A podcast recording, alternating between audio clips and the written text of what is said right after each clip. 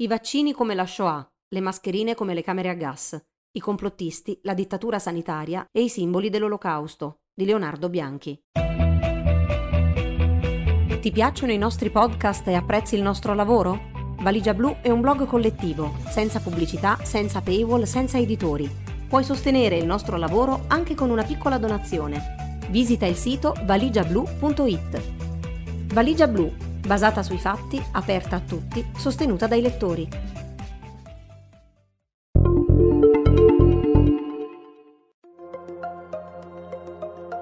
È il 24 aprile del 2021 e migliaia di persone stanno percorrendo la centralissima Oxford Street a Londra. Gridano all'unisono libertà, intimano alle persone che stanno facendo shopping di togliersi le mascherine ed espongono cartelli con slogan di ogni tipo. Date una chance all'influenza, recita uno. No ai passaporti vaccinali, si legge su un altro. Devo dimostrare ai miei figli che non sono stato zitto, dice un altro ancora. Non c'è bisogno di prove per conoscere la verità, sentenzia uno striscione. Diversi manifestanti chiedono l'arresto di Matt Hancock, il ministro della sanità, e del premier Boris Johnson. Ci sono pure i seguaci di QAnon. Tra questi c'è chi chiede la verità sull'adrenocromo. Nel gergo del movimento complottista indica una sostanza dagli effetti ringiovanenti che si otterrebbe bevendo il sangue dei bambini e chi indossa la maschera di Bill e Hillary Clinton, vestiti con la tuta arancione, dei prigionieri di Guantanamo.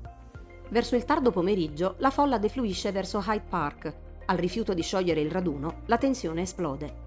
Le forze dell'ordine cercano di disperdere i manifestanti, che resistono alle cariche lanciando oggetti e bottiglie contro gli agenti. Alla fine, otto di questi rimangono feriti. Gli arrestati, invece, sono cinque. Come già successo diverse volte nel corso dell'ultimo anno, la manifestazione, chiamata Unite for Freedom, ha visto la confluenza di gruppi eterogenei, uniti dall'opposizione alle misure di sanità pubblica, nonostante l'allentamento del lockdown nel Regno Unito fosse iniziato qualche settimana prima, e dalla convinzione che le autorità stiano violando i diritti fondamentali per instaurare una dittatura sanitaria. Per protestare contro questo fantomatico regime, hanno notato diversi cronisti, molti partecipanti hanno usato la simbologia dell'olocausto, appuntandosi al petto le stelle di David, che gli ebrei erano obbligati ad indossare nella Germania nazista e nei paesi occupati, facendo paragoni tra la vaccinazione di massa e la Shoah e invocando un nuovo processo di Norimberga nei confronti dei membri del governo. Alla marcia era presente anche Pierce Corbyn, candidato sindaco di Londra per la lista Let London Live, fratello dell'ex leader del Labour Jeremy, nonché volto noto del movimento complottista e anti-lockdown britannico. Lo scorso febbraio era stato fermato per aver distribuito dei volantini con una foto dell'ingresso del lager di Auschwitz e il famigerato motto Arbeit macht frei, il lavoro rende liberi, sostituito dalla frase I vaccini sono un percorso sicuro verso la libertà. La scritta riprendeva provocatoriamente un titolo del quotidiano Evening Standard che invitava gli scettici a sottoporsi al vaccino. Insomma, siamo di fronte ad un riferimento strumentale dello sterminio degli ebrei europei, il cui significato è capovolto in maniera macabra. Il problema è che il fenomeno non è confinato solo al Regno Unito, è ormai globale. Le mascherine rendono liberi.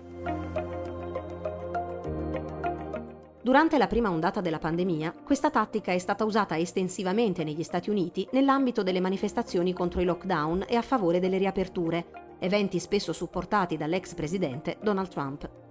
Nel maggio del 2020, ad esempio, a Chicago una donna ha esibito un cartello con il motto Arbeit macht frei e le iniziali del governatore J.B. Pritzker, che proviene da una famiglia di religione ebraica. In California si sono viste grafiche e fotomontaggi che ritraevano il governatore Gavin Newsom con i baffetti di Adolf Hitler o illustrazioni in cui faceva il saluto fascista. In Michigan sono comparsi slogan con tanto di svastiche contro la governatrice Gretchen Whitmer finita anche nel mirino di alcuni estremisti di destra che avevano elaborato un piano per rapirla e ucciderla, poi sventato dall'FBI. Per la Anti-Defamation League lo stratagemma assolve a tre funzioni principali. Suscita lo shock dei passanti, intimidisce i bersagli e sopra ogni cosa attrae l'attenzione dei media. E infatti è stato replicato in paesi e contesti molto diversi tra loro. All'incirca nello stesso periodo in Germania, dove si è sviluppato uno dei più grossi movimenti anti-lockdown d'Europa, alcuni manifestanti hanno usato la stella di David con la scritta non vaccinato al suo interno, mentre altri si sono presentati ai presidi con le uniformi da carcerato reggendo cartelli con la frase le mascherine ti rendono liberi.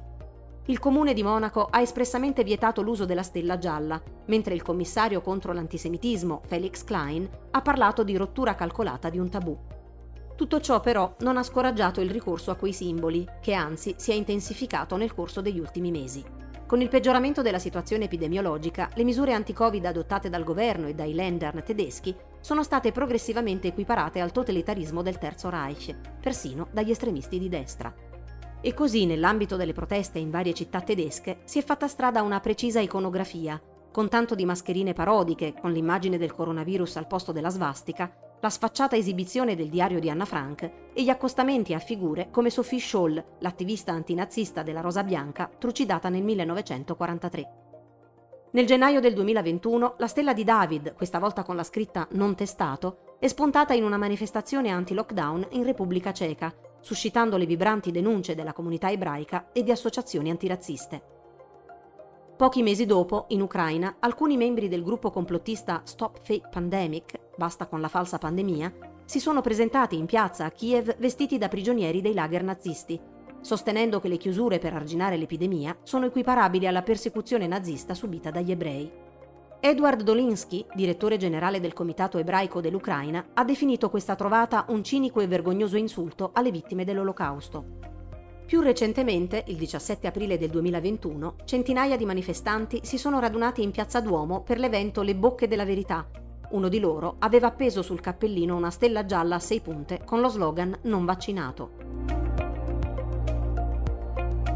Uno spietato rovesciamento simbolico. Per quanto sia diventata particolarmente visibile nel corso della pandemia, non è una strategia del tutto inedita. Già prima della pandemia, gli antivaccinisti avevano iniziato ad usare la stella di David sui social e in presidi, dipingendosi come le vittime sacrificali di un'ingiusta persecuzione. Come mi ha detto via mail la semiologa Valentina Pisanti, studiosa del negazionismo della Shoah e autrice del saggio I guardiani della memoria, di per sé non c'è nulla di nuovo nell'uso polemico dei simboli nazisti per delegittimare gli avversari. Da decenni, continua, il lessico dell'Olocausto è la moneta spicciola di molta comunicazione politica, prima in riferimento al conflitto medio orientale, soprattutto dopo la guerra in Libano del 1982, e poi sempre più a vanvera. Non c'è quasi personaggio pubblico controverso che non sia stato a un certo punto paragonato a Hitler. Tuttavia, l'uso che ne fanno le destre ultranazionaliste, e di converso anche i complottisti contemporanei, non necessariamente di destra, è più obliquo e difficile da interpretare. Non si tratta solo di demonizzare i nemici equiparandoli ai nazisti, ma anche di trovare un pretesto per ostentare quegli stessi simboli, mischiando le carte in tavola, visto che le citazioni sono simultaneamente rivendicative e polemiche. Pisanti fa l'esempio dei manifestanti anti-lockdown californiani, che rappresentano il governatore Newsom come un dittatore nazista e al contempo si scambiano saluti fascisti. L'accusa principale rivolta ai democratici è dunque quella di essere ipocriti e doppi, un po' come gli ebrei secondo la propaganda nazifascista, tolleranti a parole ma dispotici nei fatti. Il ragionamento è un po' il seguente. Come ti permetti di darmi del nazista, cosa che a rigor di logica dovrei considerare come un complimento, tu che mi privi della libertà di fare quel che mi pare? Ed è esattamente questo, continua la semiologa, il grande paradosso delle attuali destre radicali, che da un lato sono intente a riabilitare le idee di coloro che bruciavano i libri e dall'altro si considerano martiri della democrazia e della libertà d'espressione. Ad avviso di Pisanti, però, un simile paradosso è alimentato anche dagli impropri paragoni tra pandemia e olocausto, fatti spesso in buona fede dal fronte democratico ed in particolar modo dalla stampa. Dopotutto, l'appropriazione di questo immaginario è anche un modo distorto di respingere l'etichetta di negazionista del Covid, che di base tende a escludere dal dibattito coloro ai quali è appiccicata. Alla fine, comunque, ci sono pochi dubbi. Si tratta di uno spietato rovesciamento simbolico di una delle pagine più cruente e tragiche della storia dell'umanità. E strumentalizzare il destino degli ebrei perseguitati dall'ideologia antisemita e sterminati nei campi con gas velenosi per schierarsi contro la vaccinazione che salva vite umane, ha scritto su Twitter l'account del memoriale di Auschwitz, è un sintomo di degenerazione morale ed intellettuale.